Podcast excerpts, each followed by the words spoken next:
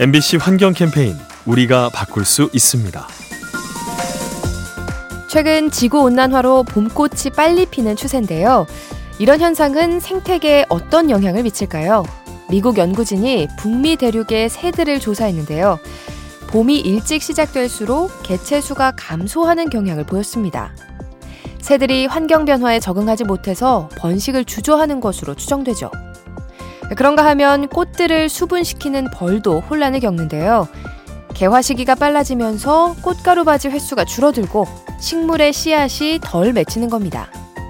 자연의 흐름을 교란하는 기후변화, 생태계 전반에 안 좋은 영향을 미칩니다. 이 캠페인은 오늘도 당신 편 MBC 라디오에서 전해드렸습니다.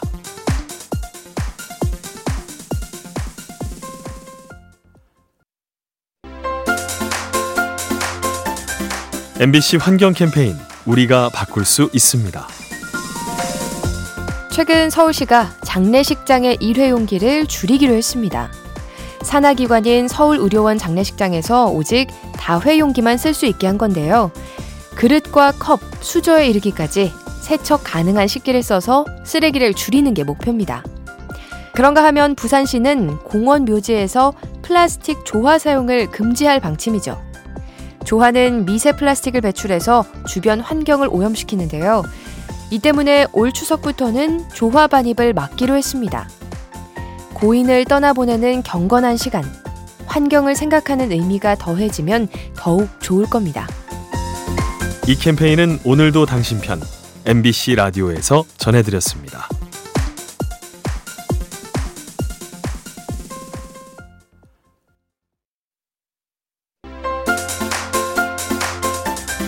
MBC 환경 캠페인 우리가 바꿀 수 있습니다. 한 국제의학 잡지가 의사들을 상대로 설문조사를 한 적이 있습니다. 지난 100여 년 사이 인류의 건강에 이바지한 기술이 뭐냐고 물은 건데요. 1위를 차지한 건 항생제나 백신이 아닌 상하수도 보급이었습니다. 물이 깨끗해지면서 콜레라와 같은 수인성 질병이 급감했기 때문이죠. 요즘 무더운 날씨 탓에 샤워 자주 하실 텐데요. 우리를 청결하게 해주는 물이 어디서 오고 또 어디로 가는지 생각해 보면 어떨까요? 너무 익숙해서 당연하게 여기지만 알고 보면 많은 노력으로 만들어지는 소중한 자원입니다. 이 캠페인은 오늘도 당신 편 MBC 라디오에서 전해드렸습니다.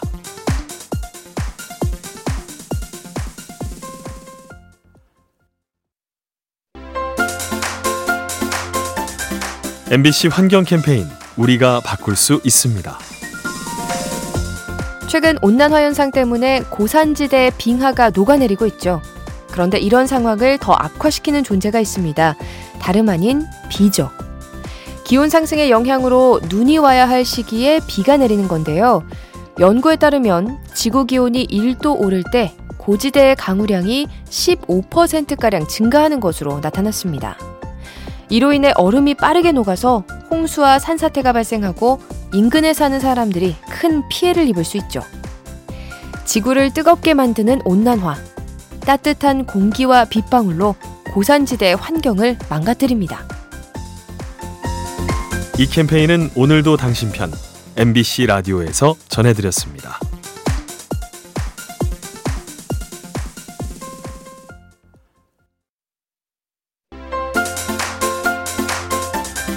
MBC 환경 캠페인 우리가 바꿀 수 있습니다. 지구 공학 기술이라고 들어보셨나요? 온난화 현상을 막기 위해 인위적인 대책을 쓰는 건데요. 하늘에 인공 구름을 만들어서 태양빛을 반사시키는 방식이 대표적입니다. 이 기술을 옹호하는 측은 이상기후가 인명피해를 일으키는 만큼 도입을 서둘러야 한다고 주장하죠.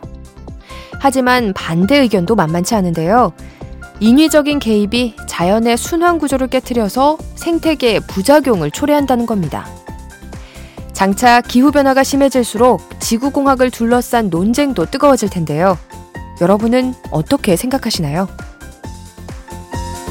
이 캠페인은 오늘도 당신 편 MBC 라디오에서 전해드렸습니다.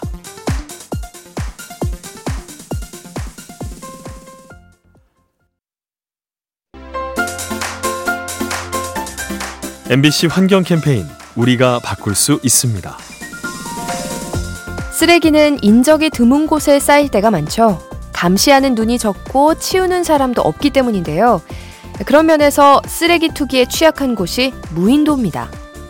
최근 몇몇 사람들이 무인도를 찾아가 취미 활동을 하고 있죠. 캠핑족이 텐트를 치고 숙박을 하거나 낚시꾼들이 고기를 잡는 건데요. 이 과정에서 쓰레기가 나와서 섬이 더러워지고 있습니다. 비록 사람은 살지 않지만 섬을 찾는 철새들이 쓰레기를 삼키는 등 피해가 생길 수 있죠. 감시의 사각지대에 있는 무인도, 관리 강화와 함께 성숙한 시민의식이 필요합니다. 이 캠페인은 오늘도 당신 편 MBC 라디오에서 전해드렸습니다.